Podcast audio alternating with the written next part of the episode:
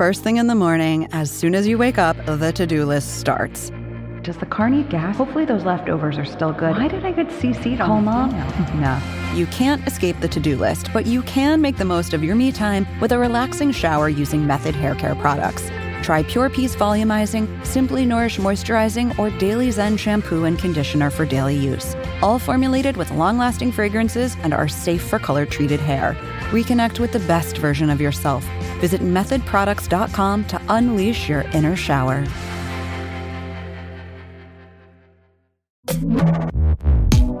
Hi, everyone. This is Pivot from New York Magazine and the Vox Media Podcast Network. I'm Kara Swisher. And I'm Scott Galloway. Mm-hmm. How you doing? Mm-hmm. I'm good. I'm looking forward to Thanksgiving, or as I call it, the Festival of Millions of Regrets.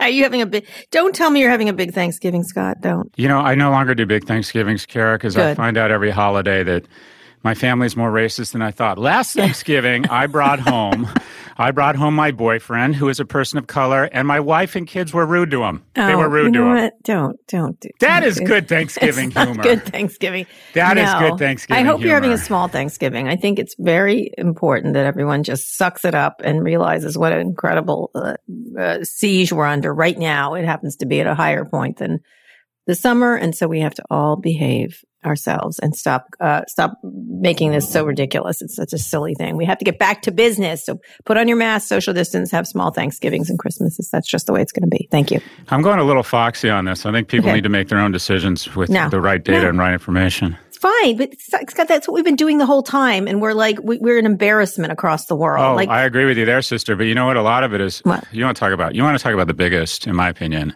What? And this wasn't in our banter. You know what? It's just so ridiculous and makes people lose faith in their government.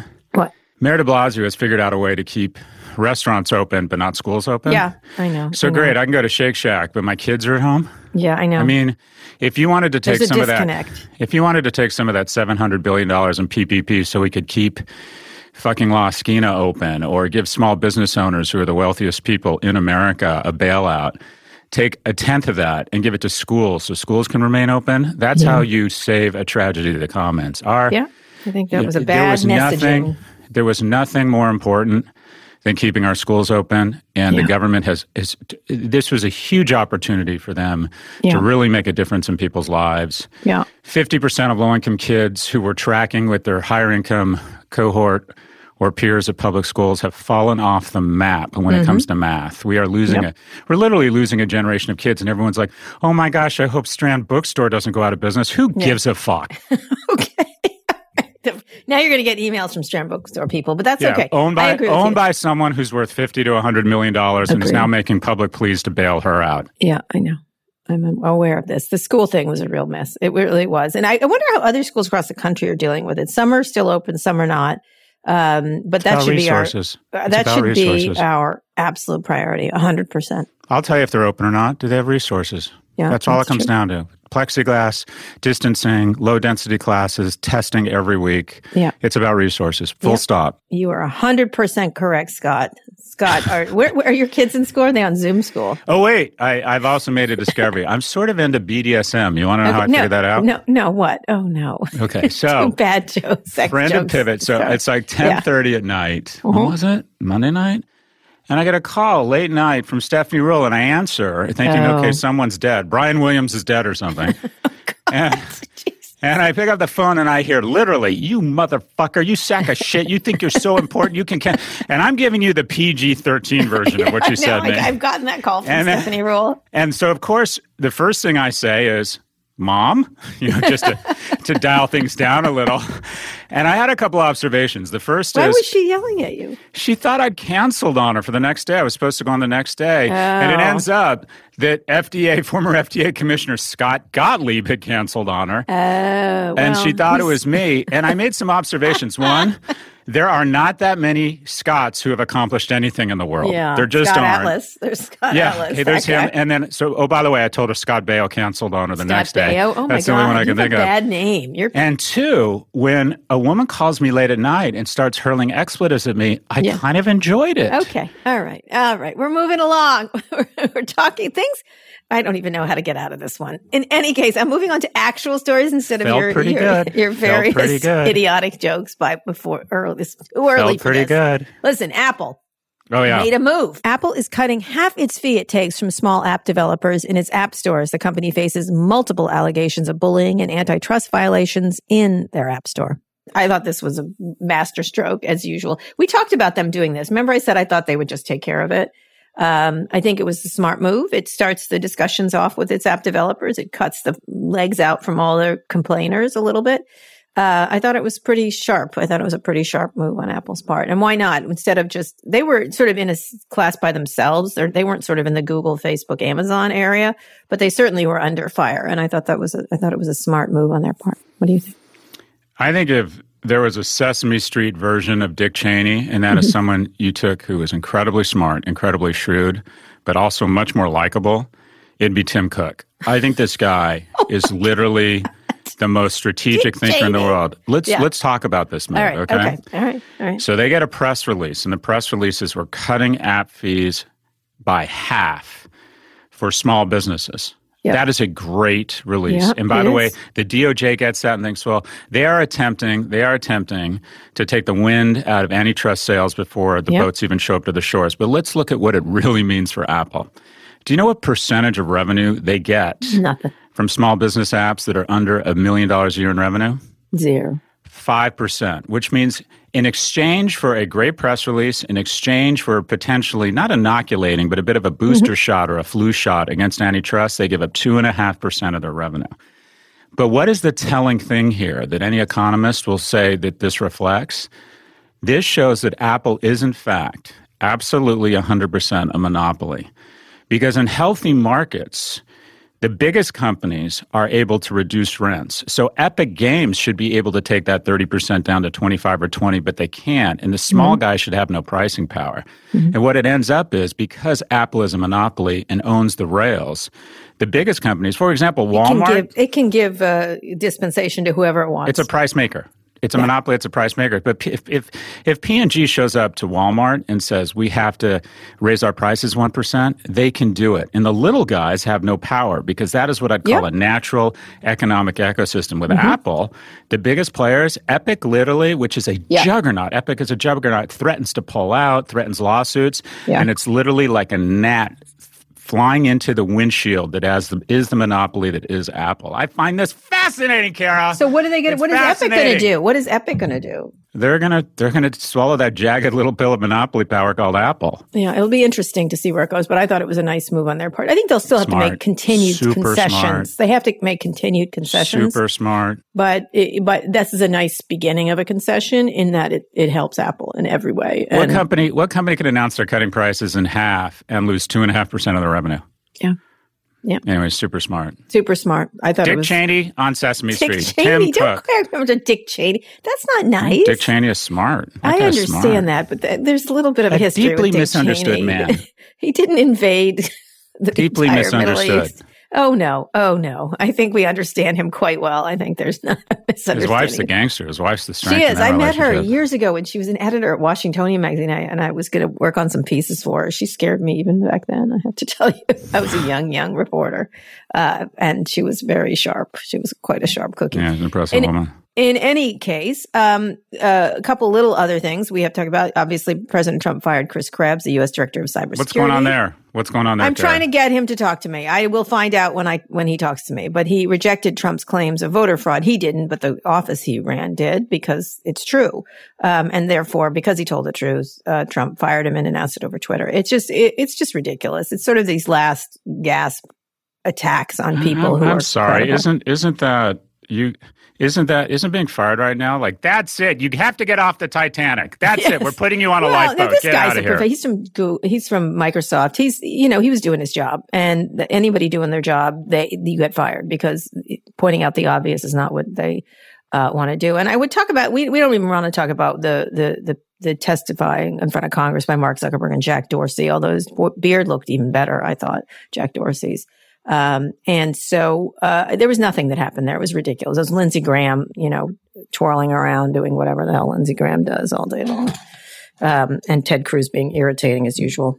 That's pretty much my take. Thank you. That's my report from watching those things all day. It was ridiculous. That nothing, no blow was landed. A lot of bullshit was slung, and the only thing interesting was Mark's not going to kick off Steve Bannon until he threatens to kill 3 or 4 people. I guess something like that. That's my entire.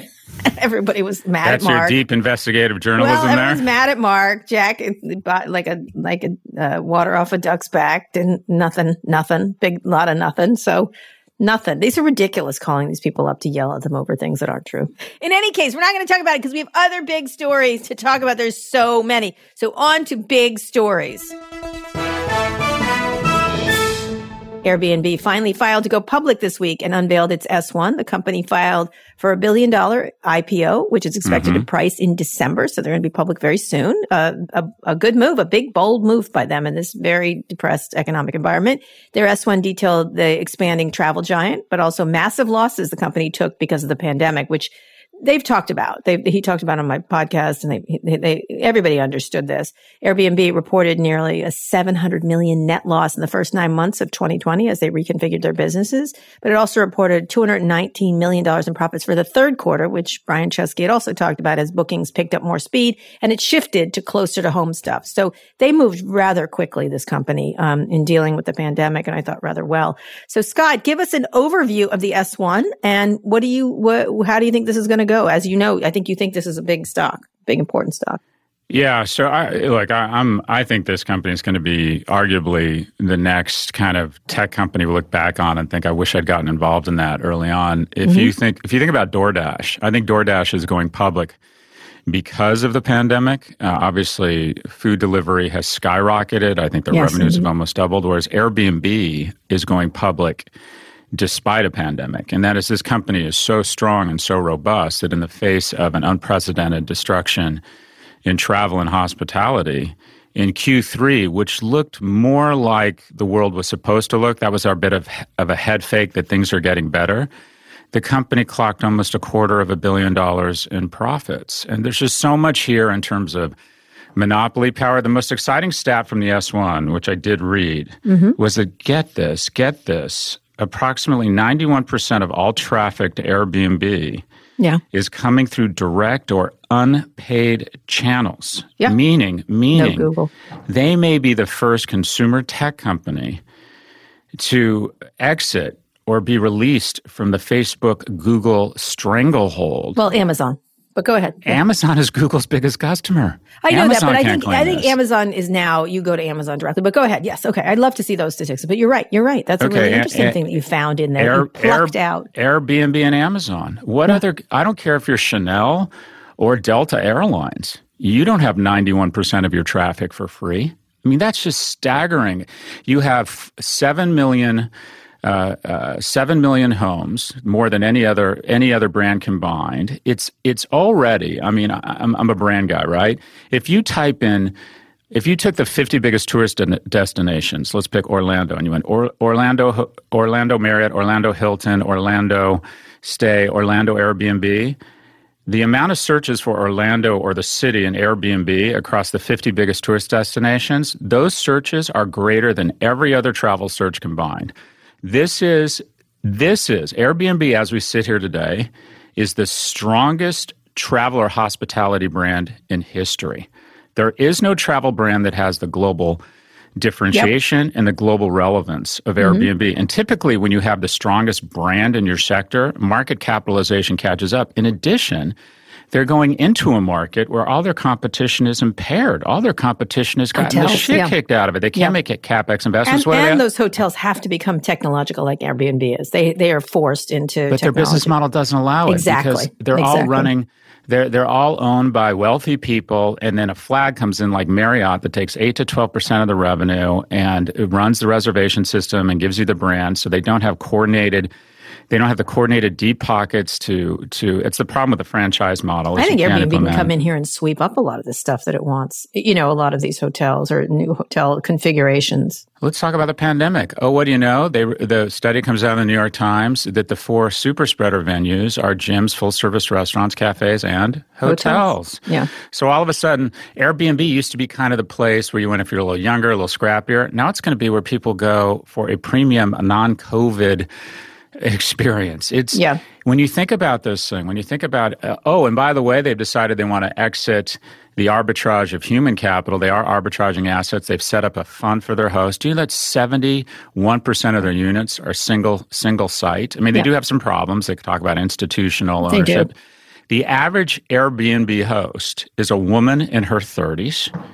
I mean, there's just so many things to like about this company. Yeah. And if you think about when it comes back, I'm trying to put a value on it. They say they're going to go value or they're going to go public at a valuation of $30 billion. I think asset light model, global brand equity. Technology. I'm trying to think who is like that. The only companies that I can think are like that are a little bit Booking.com, which trades at 5 times revenues, or Mastercard, that's owned by the same Mastercard group. And Visa, which trade at 20 times revenue. So if this thing does $6 billion next year, you're talking about something that probably is $50 to $100 billion plus within its first year of trading. And I just think I absolutely love this thing. I think it's going to be a case study for a long time. I think the other thing, interesting thing culturally is that if you look at the leadership of Snap, Pinterest, and Airbnb, their backgrounds aren't in technology. Their backgrounds are in design. Well, some of them are. Yes, Brian's is, but they have technology people. Some of the founders are quite technical. But it's the CEO, it used to be, yes. All VCs said, who's the tech guy, right? Yeah. And what's interesting, there's four of them. There's four founders, which is people don't realize. Brian, of course, gets a lot of the attention, but there's four. I actually, you know, it's so weird. I met them for coffee when they started the company at a place in San Francisco, the four of them. There were four young guys and they were just trying to house people there was an event in San Francisco and they just started the company. And one of them was highly technical. I don't even remember meeting them, which one was which. But it was really interesting as they began to talk about it, you know, in doing that. But I think they always put tech at the heart of what they were doing. But they also added, like Steve Jobs did, design. Design was just as critically important. Ease of use, simplicity of platform. And when they ran into problems like the orgy thing, or they ran into a bunch, the party thing, the orgy thing, it's always around the same things, or Kara, the fights. Kara, that's a feature, not a bug. That's a feature, not a bug. I told you that I immediately want to book an Airbnb now. I don't even know what you're talking about, and the brand's more attracted to me. There was the thing where the people had the orgy and made a mess of that woman's apartment. Oh, that never happens in a hotel room, just so you know. That never happens in a hotel room. It's so funny you say that because I've known Brian for a long time, and I have a lot of regard for him. And he, I have to say, I think he's possibly my favorite of the internet people that I talk to because he's a decent man, and he's really, he changes and evolves in a way that's really. I agree, except I would phrase it, he's the one I hate the least. Okay. You're right. That's a fair point.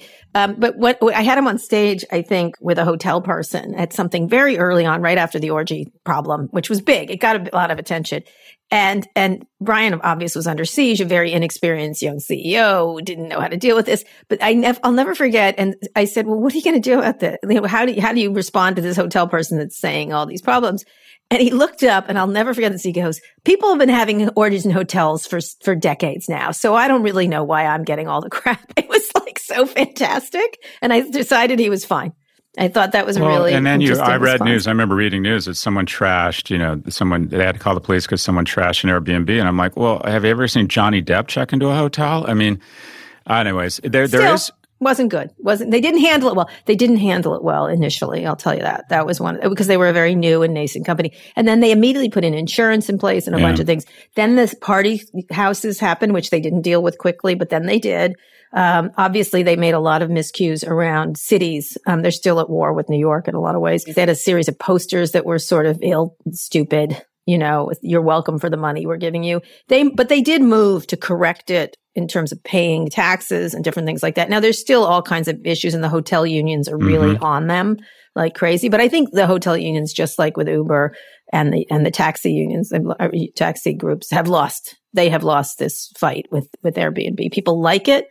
It's easy to use. It talks to small business, and this problems that they cause, this idea of, you know, taking all the rentals out of San Francisco and putting them into Airbnbs doesn't matter anymore right now because of the pandemic. And so the hotel unions have lost the narrative that they had around this company. So. Well, I've always compared them to Uber, and I think this company, I mean, their last quarter, that $250 million profit, I'm not sure Uber's ever even gotten, threatened to do that. No. Their hosts or their people they're working with, their quote-unquote partners, are setting up, you know, do actually pretty well. Yeah. And if you look at the growth, it has the same asset life. And by the way, Uber has an $81 billion market capitalization. So if Airbnb sitting here today is 30 and Airbnb and Uber's 80, I think those numbers are going to flip in the next 24 months. Anyways, yeah.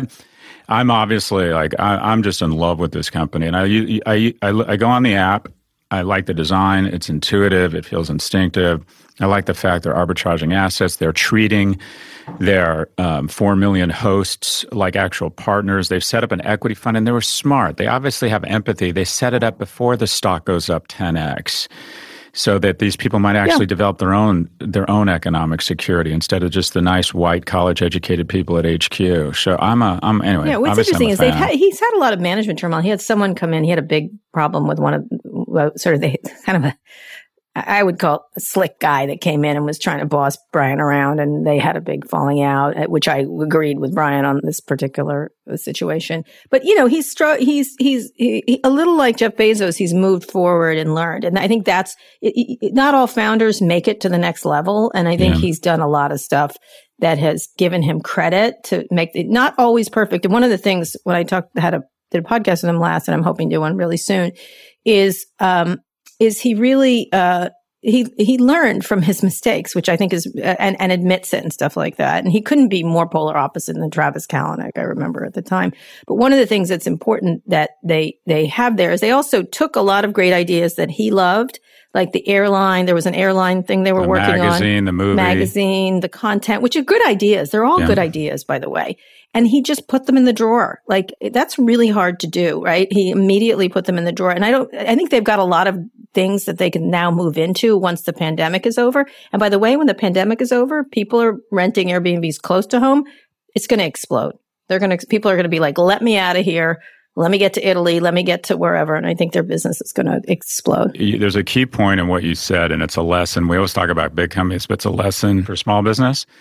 A crisis is a terrible thing to waste. Yeah. And every company should be looking at every expense and saying, how do I reduce it, negotiate it, or eliminate it? And they used this crisis. They cut $1 billion in marketing expense. They laid off 25% of their staff, which isn't easy. The executive management forego their salaries, and all of a sudden, so they get in fighting shape. They massively reduce costs, and then what happens when the market comes back? All of a sudden, they're like, "Oh, what do you know? We're profitable." Right. Whereas they were talking about profitability in several years. All of a sudden, they were for a while. Yeah. All of a sudden, the market came back, and they do $250 million in profit. So, I mean, getting in fighting shape, losing weight, getting in fighting shape. I hope that's not fat shaming. Anyways, getting in fighting shape.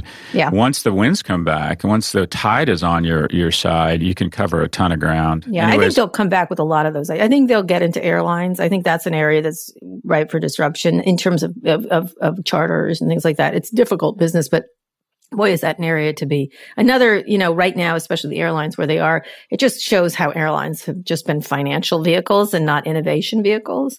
And so I think you'll see that. I think you'll see a whole bunch of stuff from them that they'll bring back. And it'll put them hotels. I think they'll probably get into hotels in a little more significant. They bought, one of my favorite apps, and I'm totally blanking on it. What did they buy? Hotels Tonight. Excuse me. It's one of my favorite apps that I agree. I love use. It. I love that app. And, you know, they'll get into hotels in a really interesting way. And it's going to be pick of the litter for them. What are they going to do? Well, I think you're right. I think with the kind of momentum and access to cheap capital they're going to have, the gangster move they'll need to make is to go vertical. The question is where they'll go vertical. I think that they'll go vertical around, I think at every major work center, they're going to go vertical and have effectively a WeWork. I think they're going to go into co-working. Huh. If they have 40 million people on their platform and these people travel and they say, Scott, we saw you rented an Airbnb for the summer in London. Do you need a cool place to work? Yeah. And we'll set it up for you. Yeah, full-service travel company, the travel company. Yeah. And whether business travel comes back or not, there's all sorts of needs you have in travel. Their experiences, I thought they did I took a bunch of their experiences, which they had to scale back on. Fantastic. Everything just, I don't know how they scale it, but I was like, I would do this when I go to a city over and over again, different weird things. I did them even in my own city. When I was in San Francisco, like I made noodles with my family at Christmas once. It was really fun. And I took pictures during one. I did one with a sake tasting. They were really well done. There was not a glitch in them, and I did them all through them. Anyway, they've got lots of directions to go. Yes, this is going to be a big deal. It's really ballsy to go out in the middle of a pandemic, but good for them. And we'll see how it goes, Scott. We'll see if you're correct. We'll see. All right, Scott, let's take a quick break. When we come back, we're going to talk about Amazon's move into prescription drugs and a listener question once again.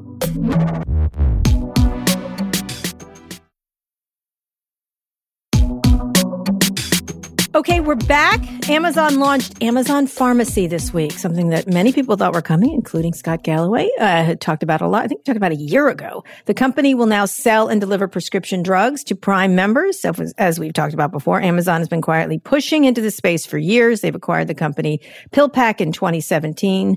And have been building their infrastructure since. Pharmacies represent a $300 billion market, which Amazon will now own probably eventually, and that by Tuesday maybe. After the announcement on Tuesday, pharmacy stocks tumbled following the launch of Amazon Pharmacy. CVS shares fell 8.6%. Walgreens dropped 9.6%. Scott, what do you say? I think they're in trouble. I mean, they're not bad at their business. They just don't do delivery. They don't do everything else. Please tell me what you think about this and about how you had thought about that they were going to do this. A lot of people had talked about this. What do you think is going to happen? Well, we said 2 years ago that the fastest growing healthcare company in the world would be Amazon. Yeah. If there's anything, the most disruptible business, if you're an economic animal coming out of business school right now or college or anywhere, you want to be at the intersection of technology and what is the most disruptible business in history. And that is the 17% of the U.S. economy, arguably the largest business in the world, that also has the worst customer satisfaction of any business in America, and that's healthcare. Yeah. Can you imagine going into a Sephora and saying, I want sunblock, and some woman doesn't get out of her seat, or some guy and just rolls back a plexiglass and gives you a clipboard with a bunch of paper and says, fill this out, sit down, and someone will maybe be with you in 30 minutes? I mean, I don't think it's that bad, but go ahead. Healthcare. Pharmacies, yes. Healthcare is retail. Talking about doctors. I don't have a terrible time at pharmacies. I think they're fine, but they're not innovative. But go ahead. You wait in line. I mean, yeah. but that's because you've been trained to have a really shitty experience. You're so right. When the pharmacist looks up and is fairly nice to you and only makes you wait and go look at mouthwash and Diamond Waters, and then you come back 20 minutes later and they say, oh, just another 5 minutes. Well, couldn't a technology, when I sent in the script, didn't you know I was going to be here? Yeah. Anyway, and by the way, why do I need to be there? If you think about what Amazon is doing, first off, the easiest prediction in the world that Amazon was going to go into healthcare. Why? Because in order to continue to grow into its incredible valuation, they have to add $500 billion in top-line revenue in the next 3 to 5 years. Now, what does that mean? It means there's only a few industries they can go into. And the thought is, well, they could keep going in retail or e-commerce. Yeah, but they've basically kicked the shit out of everybody delivery, there. More on delivery. More on fulfillment. But where's the biggest carcass in the world? Healthcare. So they're not going into healthcare because they want to. They're going into healthcare because they have to. And they have been lining up their tanks, their air force, and their artillery. Look at what they're going to have here. Yeah. Nobody in healthcare has a holistic picture of your health. Nobody knows what you eat, i.e., can track your purchases at Whole Foods. No one knows your body mass index, can create a 3D image of who you are and what your body might look like or where the danger zones. Nobody knows your pharmaceutical or your prescriptions. Nobody knows the products you're ordering at home. Nobody knows your demo. They can build a full holistic health picture of you and then start recommending products, foods, and then get you your prescriptions. And by the way, those nice pharmacists are going to be available 24/7 on your goddamn phone. Yeah. I mean, and what are they going to do? They're going to offer discounts on prescriptions to, you guessed it, Prime members. This is what's going to happen, Kara. Yep. You know, it's the whole concept is you don't wait for it, it waits for you. And it knows you actually before you know yourself. Just the other day, I think Walgreens is the one I use. They are now fulfilling my prescriptions without me having to bring them in, but it took years to do that. I used to always say, why don't you just, you have me, I have to take this monthly thing. Why don't you just fulfill it for me and then send me an email, right? Or send me a text. And they finally did it this year, which was sort of like, it was a really interesting thing, but you're right. They're not innovative. These companies are not innovative. They're just sort of, as I just interviewed Chamath Palihapitiya, they're just sort of zombie companies that don't go along and don't innovate. And anyone that doesn't innovate their product is finished, who doesn't continue to. Now, what do these companies do? Because they do have, they have a lot of retail presence. People do still have these practices. What do you imagine happening to these CVSs and Walgreens of the world, which have gotten bulked up themselves? They've sort of bought a bunch of, they're pretty much the two biggest chains, I guess. And they own Rite Aid. One of them owns Rite Aid, and et cetera. They're going to have to bulk up like crazy. I think Aetna bought one of them. They're going to have to get just so... I mean, I hate to say this, but the primary way they've innovated has been through regulation that makes it hard to innovate. Yeah. They're almost, if you look at what's happened in healthcare, the healthcare providers actually haven't done that well over the last 20 years. They used to be, the doctor used to be the guy with the biggest house who got to play golf on Wednesdays. If you want to hear a total complaint fest, invite doctors over for dinner. My brother complains all the time. Oh my gosh. They thought they were going to be masters of the universe. You complain a lot. Go ahead. What? Well, yeah, there's a name for that, a doctor. And I mean, they anchor off the 70s and 80s where doctors were the bomb, and now they're just doctors. And they all wish they'd gone to work for Google or Microsoft. It's you're going to see, and then all the value has migrated to the insurance carriers and some of the HMOs and some of the hospital systems who have just killed it. And it's the innovator's dilemma. They have an entrenched interest in maintaining the status quo.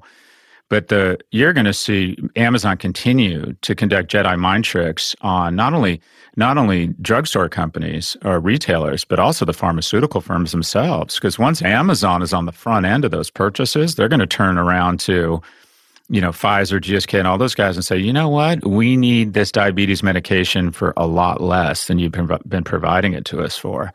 So it's going to be like anything. It's going to be really good for consumers in the short run. It's going to be really good for Amazon shareholders. Over the long run, we'll have to decide what it means when one company is sucking the oxygen out of the air for everyone in healthcare, which has been a growth industry adding jobs every year. It's going to be complicated and fascinating, but absolutely Amazon. What area do you think they're going to get into after pharmacy? Delivering tests. Like, as we said, we wished Amazon was delivering tests to us.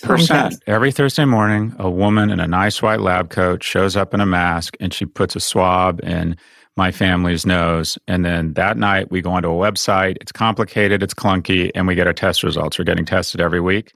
Mm-hmm. That woman soon enough is going to get out of a Sprinter van with a smile, and she's going to deliver my Nespresso pods and our groceries. And then while she's here, she's going to run a swab in our nose, or she's going to tune up the machine we have.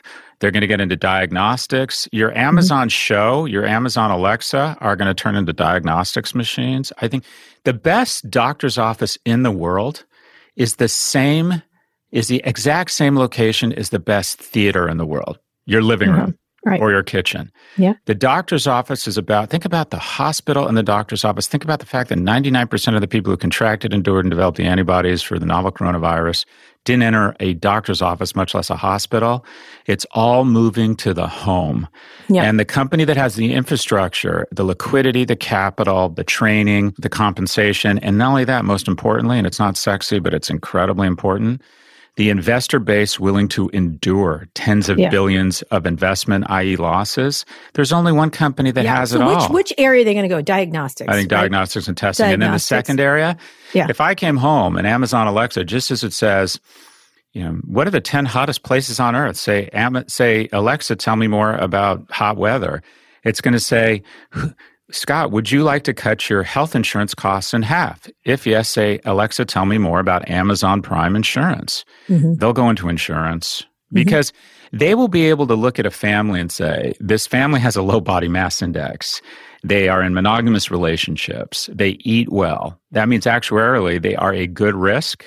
So we're going to offer them better insurance costs, and we'll do it at 3% margin instead of 45% margin. Yeah. And all of a sudden, people are going to go, oh my gosh, I can get health insurance for less. And one of the things, if you read the announcement around PillPack, is they're going after uninsured. They're saying, if you're uninsured, it's not a problem, and we're going to negotiate on your behalf. We're going to be a fiduciary for you. Whereas if you're uninsured, you're taught to believe by the industry that you're being irresponsible, that you're a bad person, you're a bad father.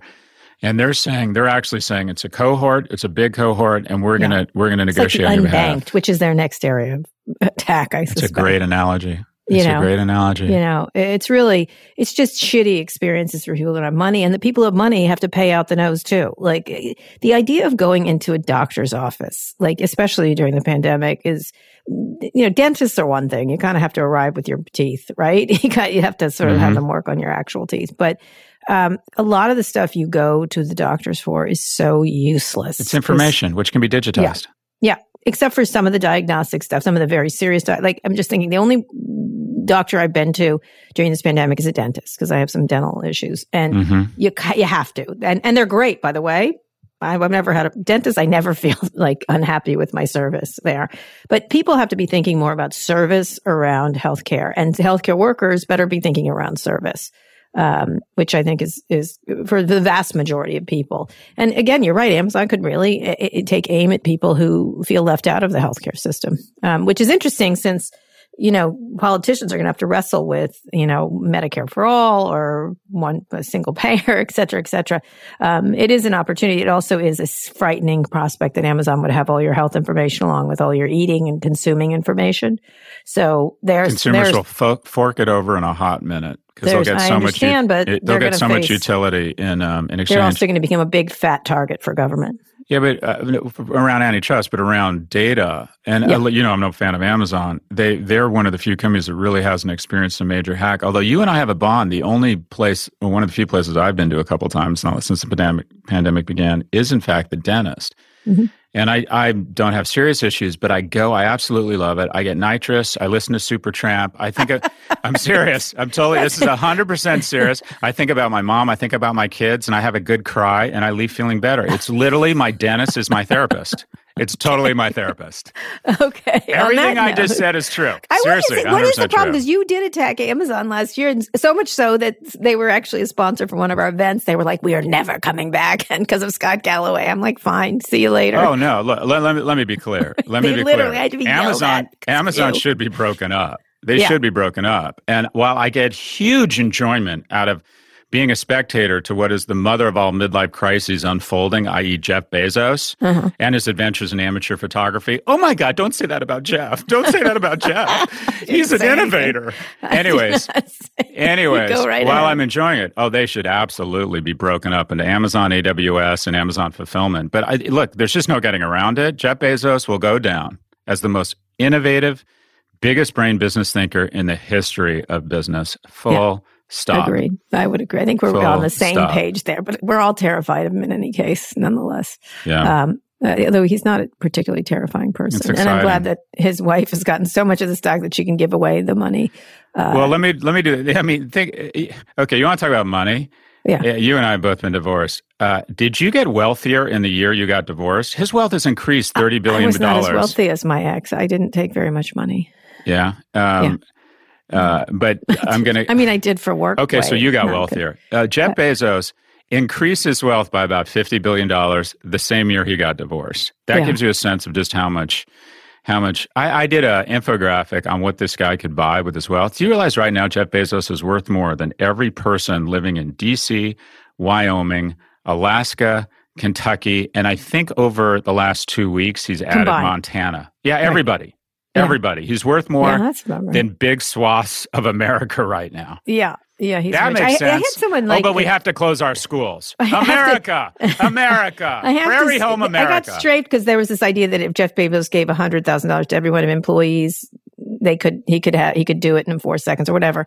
I was like, why does he have to do that? And everyone was like, he should because he's rich. And I'm like, Doesn't have to. That doesn't make sense. You should pay taxes is what you should do. Yes, exactly. That's what I said. That was my answer. Anyway, okay, Scott, let's go to a listener mail question. You've got. I can't believe I'm going to be a mailman. You've got mail.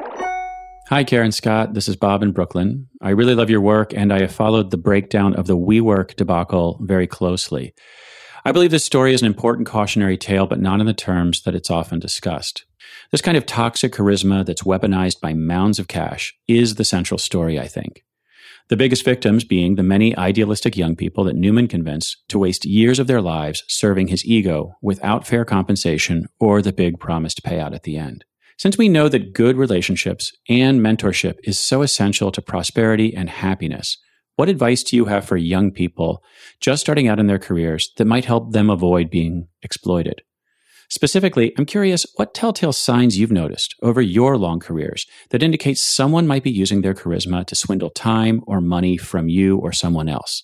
Thanks so much. Jesus, that guy's a sexy beast. Bob is my new partner on Pivot. What a genius. Will that guy marry me or adopt me? No, I like Bob. I feel Bob so much brilliant. Safer just listening to him. Bob, toxic charisma. I think you have toxic charisma, Scott Galloway. Really? I think that's I'm one of those things, and unfortunately, it's the toxic part. Little low on the charisma part. I have been talking about this charisma thing this week for some reason because someone was. I'd written a story about the sheen is off. I think the sheen is off Donald Trump, but he has toxic charisma. And whenever I say that, people go crazy. They're like, he's not charismatic. I'm like, no, he is, whether you like it or not. And I think toxic charisma is really a better way to put it, that they will calm themselves down. This is a really good question. Where should we start? Scott, would you like to start? What advice would you have? There are differences between a Steve Jobs and an Adam Newman, and there's a lot of people in between, and there's people with no charisma whatsoever at the same time who do very well. So talk about this issue about mentorship and that. Well, this is a deep issue that we should have Esther Perel or someone who actually knows what they're talking about on, who has actual training domain expertise. But what he's basically talking about is a sociopath. Mm-hmm. Cult leaders are very, very charismatic, and so are sociopaths. You know, I forget the guy's name. The guy Keith Raniere from Nexium. Yeah, I mean, they are very captivating, and all of that. I wouldn't describe Steve Jobs' charisma. Look, Steve Jobs, the Jesus Christ of our information age, is a man who denied his own blood under oath to avoid child support payments when he was worth $250 million, and that's our hero. And so I would argue that Steve Jobs is guilty of that same. I don't think Donald Trump. It's a little more complex than that, but I'll let it go. But go ahead. Yeah, that's unforgivable. Full stop. Unforgivable. No. Okay. All right. I think the story is a little more complex, but go ahead. Anyways, says okay. We're not going to argue about it. Nonetheless, he's not on the list. Call me late at night and curse at me. Call me late at night and curse at me. God, Stephanie Ruhle, that must have been exciting for you. I mean, I was like, go on. Yeah, I figured you'd like that. Oh my anyway, God. Let's get, speaking of toxic charisma. Sociopaths, look, what are the tests? I think the tests are, first off, I don't think Trump didn't have the really dangerous toxic, because you noticed it with Trump. There are some people. So, for example, Michael Bloomberg was happy to sit in the back and let other people take credit. I think when people are it's always about them, that's a bad sign.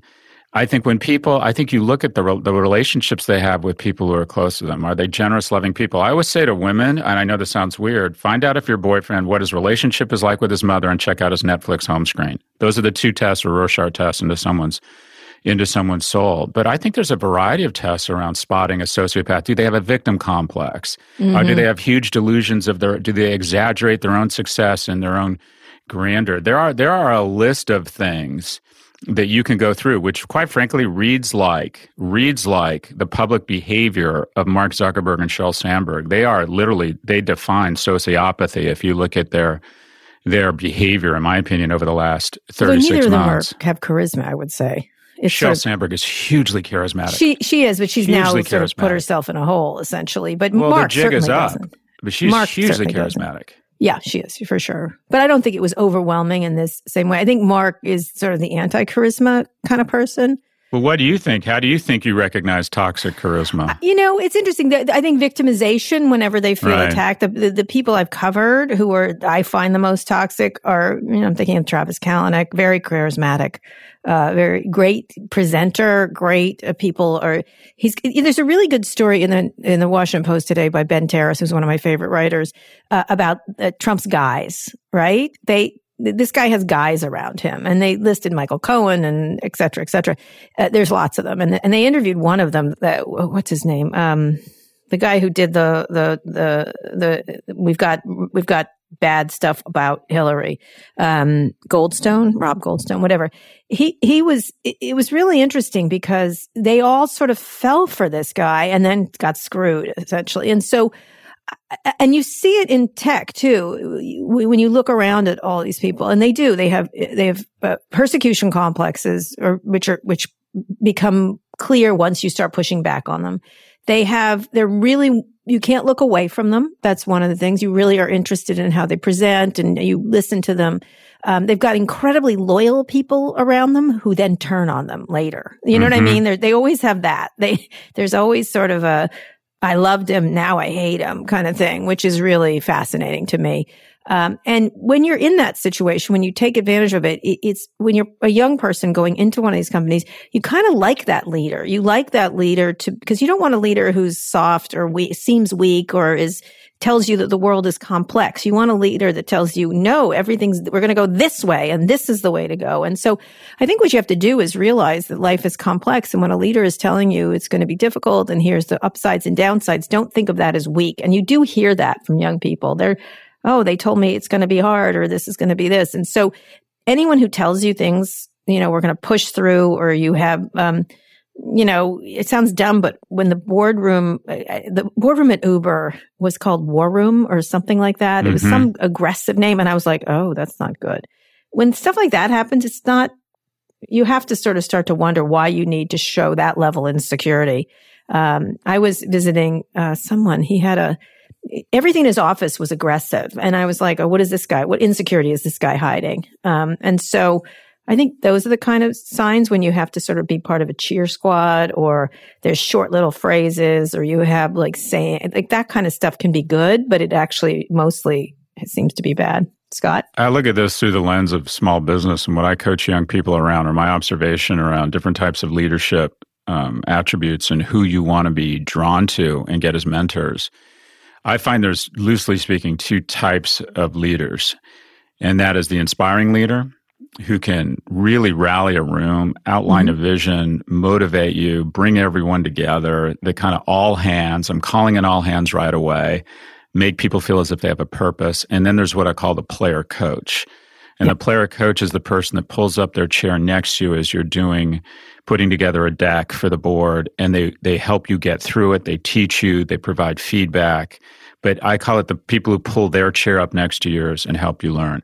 Mm-hmm. So, and this sounds self-aggrandizing, you know, like a sociopath. I'm the first. I can pull together a group of people in a room and tell them, this is why we're here. Yeah, you're very inspiring. I'm great at that. My co-founder at L2 is the ultimate player coach, Catherine Dillon. I constantly saw her sitting at other people's desks, not only telling them what to do, but teaching them how to do it. And when she walked away, they were better professionals. The latter is much more important and much better for the long term of a company, because ultimately over time, if you're at a company long enough, you're going to start to realize that a lot of what that person is saying, the inspiring one, is recycled bullshit. Yeah. And agreed. It's the person who's willing to invest in your skills and has the discipline. In other words, really observe people's behavior and try and ignore their words. You know, really look at how they behave, how much they invest in other people, how much empathy they have. You know, look at their actions. Just sort of ignore the words for a while. Because the reality is, I've always said that men get turned on with their eyes, women get turned on with their ears. Ignore your ears and just watch how this person behaves. Because there's inspiring leaders and there's player coaches. But in terms of mentors, find the player coaches that are going to invest in you. Yeah. And you do have to have a certainty level when you're a leader. You have to, when people are nervous, but don't be afraid of people who are complex. That's the one thing that people are like, oh, they're not strong. And I'm like, they're just not stupid. They're not saying dumb things. with certainty. A lot of people can say things with certainty and then it not be true. You know, like I'm frequently wrong, but never in doubt is really something I think about a lot, that idea. So when you're a young person, you're going to put up with a level of those inspirational leaders, those never in doubt leaders and things like that. And you really should find people who want to, who aren't using you to pull their chariot to greater glory. Although you can do well with those kind of leaders too, because they're so ambitious and you're useful, but often they discard you. And so one of the, I was thinking of one person who I always used to joke that I would pull his chariot to greater glory. It didn't hurt me. That didn't hurt me in that relationship, but it definitely didn't help me. I wasn't better for it.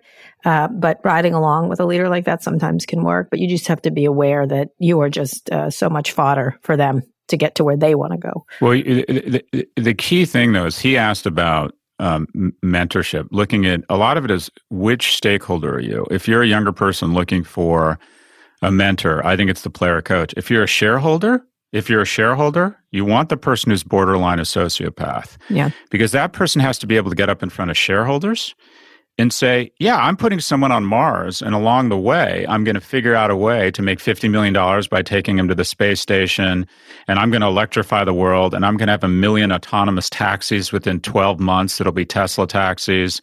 Oh. I mean, you have to have... to be a really, Unfortunately, storytelling, verging on, I don't want to call it fraud, but let's just call it exaggeration, is the new skill set. Typically in corporate America, what was rewarded in the markets was under-promising and over-delivering. Now it is totally flipped. It's all about the narrative. It's all about over-promising and sort of delivering, most delivering enough to show that you may get there at some point. But I always think about Elizabeth Holmes, who was also very charismatic.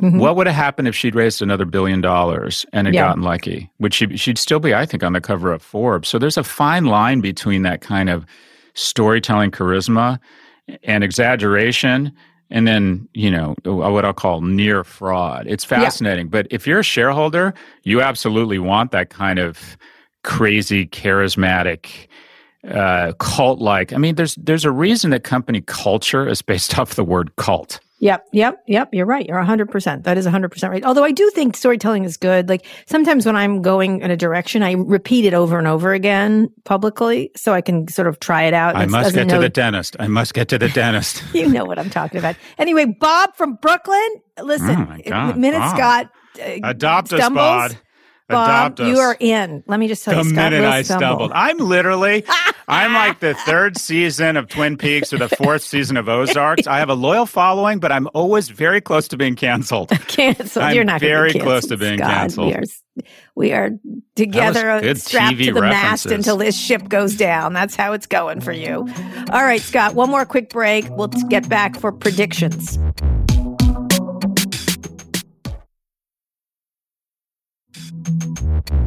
Okay, Scott, there's only 6 weeks left into this crazy year, which means about 26 more ridiculous lawsuits from President Trump until we kick him out of his home right now. What do you predict we'll see as we draw 2020 to a close? Well, my predictions are boring. I think Amazon... Don't lead with that. That's not very inspiring. No, try again, inspiring. I'm a player coach. This will happen. Love me. Love me. And all of you, brand the dog on your hip and have sex with me. Anyways. That was an Nexium reference. Yeah, that was an Nexium reference. That was incredible that they did that. Anyway, go ahead. Sorry. Yeah, you got to think like, okay, put him in jail, but I'm sorry. Someone brands you. I think you got to take a little responsibility for that. I honestly, like, what could make people... I think there was a lot of coercion going on, but wow. That's a little weird.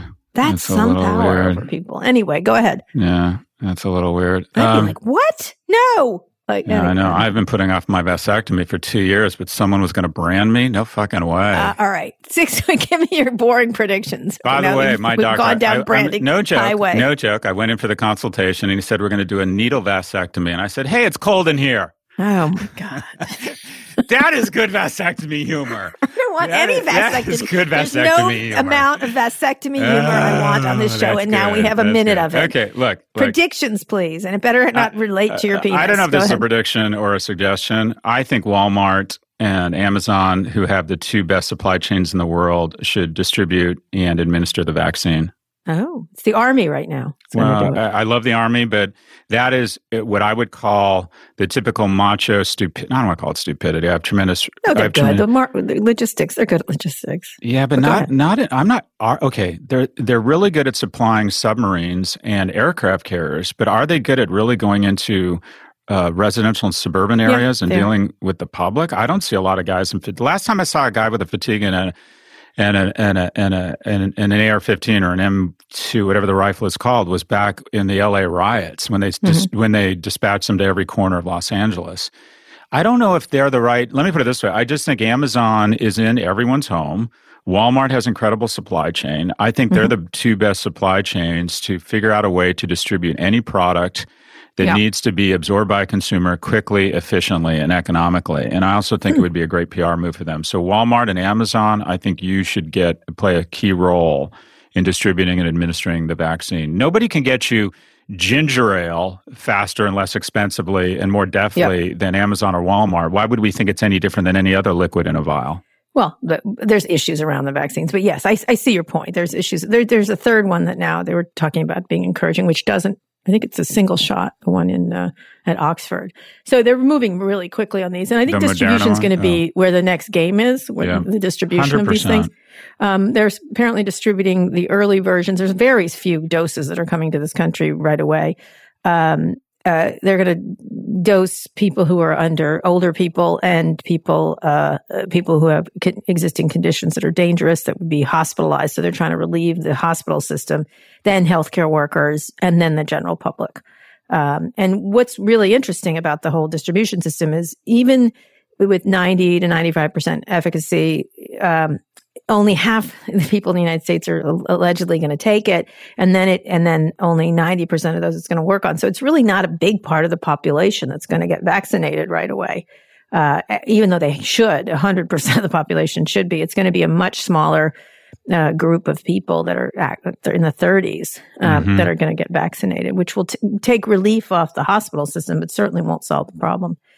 So that's it's going to be a PR move to get people to take it. I agree. You know, and that's going to be the real, especially since Trump has done so much to make masks a controversy. He's still there for a little while of this, and so as he's going to muck up this effort. They're not giving the Biden administration any kind of information.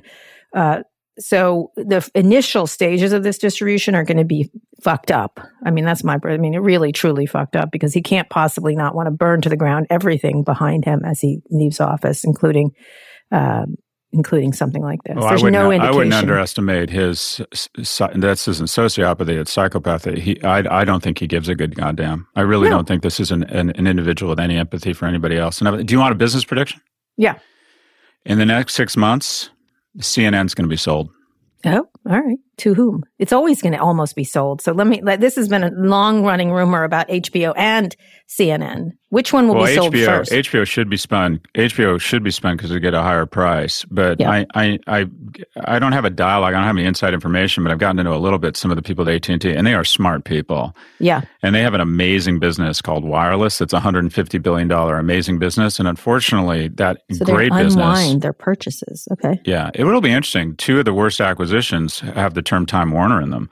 You're going to see it could either merge with all the Comcast assets so they could bulk up. Yeah. But I don't know. It'll be very interesting to see. But if I'm running AT&T, I want to sell CNN right now, because CNN will announce a sugar high amazing quarter, because the election, instead of going 4 hours, went 4 days. Still going. CNN is going to have its best ratings since the Iraq War, and they are going to kill it in terms of revenues this quarter. It is the perfect time to pretty up that bitch and put it on the market. And that's what they're going to do. Your boyfriend's for sale. Yeah, wow. He's up for sale. So is Fareed, my professional role model, Fareed Zakaria. Seriously, I love that Comcast guy. Makes sense. That makes sense. That it's actually in their ballpark, and they can double down. And they bulk up, and it's still a melting ice cube. That was not rejected out of the Comcast system the way AT&T and CNN are rejected. It doesn't. The host. Yeah, but here's the thing. It's the key to private equity. It's all about how you buy it. AT&T spent $110 billion for assets. A lot of people, and Tom Rogers pointed out to me, that weren't as strong or a little bit stronger than what Comcast got with Universal. And Universal's assets, they purchased for about a quarter of that price. Yeah. So the bottom line is, Time Warner's amazing assets, but AT&T probably overpaid for it. And it's now this $30 billion business that's running up headlong against companies with deeper pockets has stolen the narrative of an amazing $150 billion business called 5G, called wireless, called AT&T. Right. So you're going to see divestiture of assets. And I think probably the first to go, although I don't think it should be the first to go, I think it should be HBO, but I think probably the first to go will be CNN. Okay. And give me another buyer besides Comcast. Comcast makes sense to me. Well, it might be a spin on its own. Or, okay, so you know who could buy CNN? You know who should buy CNN? Bloomberg. Mark Benioff.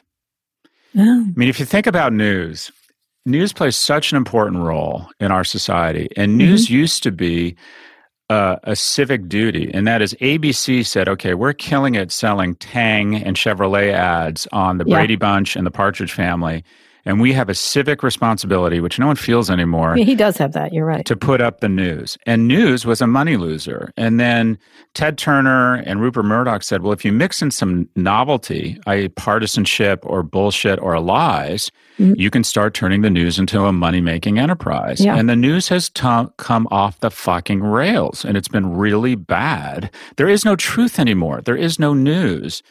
And so similar, and I don't like to say this, but Jeff Bezos has been a very responsible steward for the Washington Post. We are better off because of the Washington Post. Rupert Murdoch, I hate to say this too, I actually think the Wall Street Journal has played a key role, although for some reason he's totally fucked up the news at Fox. Anyways, I think Mark Benioff... He likes to have a lot of different dishes on his table, but go ahead. But think about how interesting this would be. What if Time... The magazine he purchased in 2018 reunited with Warner, specifically CNN. Wow, I like this. So Mark Benioff has the cabbage. I think he's worth like $80 or $100 billion. He, unlike Rupert Murdoch or Mark Zuckerberg or Sheryl Sandberg. He also likes attention. He also he likes attention. Well, but most importantly, unlike Mark Zuckerberg or Rupert Murdoch, Mark Benioff took civics in high school. Yeah. I think he actually thinks about how his actions and his power and his shareholder value have an impact on the Commonwealth. Many consider that bullshit with him. I don't, actually. I've spent a lot of time with him. Real. And he is. He's a bit of a showman and he likes the attention, but I don't mind it. I don't mind the way he likes attention. It's okay. It's showmanship is part of his job. And speaking of charismatic leaders, he really is one. And it's not toxic charisma. It's charisma. And he definitely sometimes is a showboat, but I think he's really, you're right. That's a really interesting idea. I like it. I like it. I wonder if he has a set. Just in terms of showboat, I don't know. I don't know Mark Benioff well. You know him better than me, but I know a decent number of people who work for nonprofits who say that when they're in the tight spot, they call Mark Benioff. Yeah, and he with the hospital stuff in San Francisco. He says yes before he hangs up the phone, and he doesn't want a press release, and he doesn't want recognition for it. And I think you're right. He'd be a good owner. Unlike the Chan Zuckerberg initiative. And that would give Time more heft. You know what I mean? Like he's sort of buying, Time is just too small. He'd be a great owner. Or you want to know what the gangster really interesting move would be, Kara? All right, last one. I'm sorry, I'm going on here. This is a good one. I like it. Twitter should buy CNN. Oh. Twitter needs to bust a move to subscription, which means they need to go vertical with proprietary content. They're basically a news organization, and CNN has the largest news gathering. I like that. That's a good one. The news gathering net in the world, and then you could milk the advertising to hold on to those revenues. Twitter has a $30 billion market cap. CNN goes for somewhere between 7 and 8 billion. Stuck. See, you know, when I knock your head, you come out with some good ideas. This is really good. My last question then, I'm going to press you. Where does Donald Trump go? The Newsmax guy said he's not selling his assets. I think he's just going to get a contract with Fox or Newsmax or... He's not starting his own company. Good luck, Mr. Trump. Not happening. Like it's good. He may get a lot of money, but he's so bad at execution. That's exactly right. He's going to run it. You know, I was thinking about this the other day. Trump Steaks is not a bad idea. Neither was Trump University. They just affiliate with grifters. What about Trump Vodka? Do you like that one? Shitty people, and they do it in a shitty short-term way. Trump Airlines. None of these are bad ideas. So he should not start his own media company. He should affiliate with one that's run well. So which one do you think? Well, the latest one I heard was that he was going to start his own paid over-the-top thing. That won't work. He's Android. His users, his customer base is the Fox customer base where, quite frankly, the economy has not been kind to them. Mm-hmm. And they are willing to endure a lot of ads about opioid-induced constipation in exchange for free content. But you zeroed on it exactly the right attribute. Running a media company is hard. You know, I lived in New York for 20 years. I know a lot of people that did business tangentially with Trump-related organizations. They had a reputation as incompetent operators. Yep, incompetent. That the only thing they ever made money on was Donald Trump firing Omarosa or putting his name on a building and then getting out of the way and collecting his 2 or 3%. Because when it actually came to operating or running anything, kind of incompetent. Donald Trump and the Seven Dwarves, i.e. children, were not known as great operators. So the idea, you want a difficult organization to operate, try operating a media company. I mean, for God's sakes. He won't be able to do it. He'll put in shitty people. Think about the bullshit Benioff puts up with us. and we're fairly reasonable. Or not. Or Benioff. Poor Benioff. Anyway, in any case, what do you think he's going to do? What do you think he's going to do? I think he's going to take he's going to get $6 million from Fox or something, whatever the price is, whatever the highest price is, and then he'll double it in fakeness, and that'll be that. That's what I think he's going to do. I think he'll get a lot of money thrown at him by dubious sources, and then he's too old, and he's going to be stuck in lawsuits and. The fading of Donald Trump. Everyone says he's not. I'm making the bet. This is my prediction, which I made this week, and that things it will fade faster than people the Apprentice ratings did. Yeah. I just think people love him, but not in 3 years, not when he's older, not when he's 100%. More crazy, not when people get tired of your drunkle at Thanksgiving. Jimmy Carter was a terrible president, but a good man. His post-presidency goes up. Strong men end up hung upside down with bullet holes in them. He's got nowhere to go but down and nowhere to go but more. You and I are biased. So just the counter to that, I was just blown away. I went to Atlantic Avenue during Delray Beach. And there was a parade for Trump, and I just couldn't get over how passionate these people were. I get it. Charisma. Toxic charisma. Yeah. All right, we're going to end the show on toxic charisma. It does last, but then it dies rather quickly. Okay, that's the show. This is a very long show, but that's all right. We're brilliant. Email us with questions about companies and trends in tech and business at pivot@voxmedia.com. We love your questions. Scott, please read us out. Today's show was produced by Rebecca Sinanis. Fernando Fainete engineered this episode. Erica Anderson is Pivot's executive producer. Thanks also to Hannah Rosen and Drew Burrows. Make sure you subscribe to the show on Apple Podcasts, or if you're an Android user, check us out on Spotify or, frankly, wherever you listen to podcasts. If you like the show, please recommend it to a friend. Please send in questions. And if you're the anchor of a cable news show, please call me late at night and berate me and tell me what a fucking idiot I am. Talking about Anderson Cooper. It hurts so bad. Don't stop. Have a good weekend, Kara.